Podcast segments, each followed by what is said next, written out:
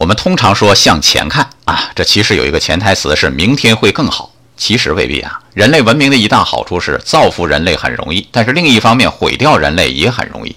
现存的核弹头可以轻易的把地球送回石器时代，更不用说现在的环境污染呐、环境破坏啊，都是拜文明发展所赐。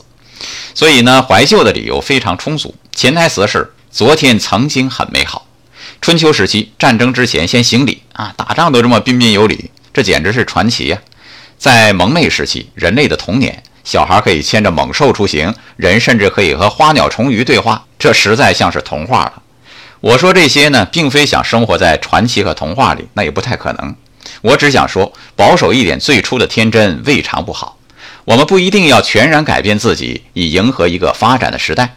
跟上时代未必是了不起的事情，守住最初的梦想，那才是了不起的本事。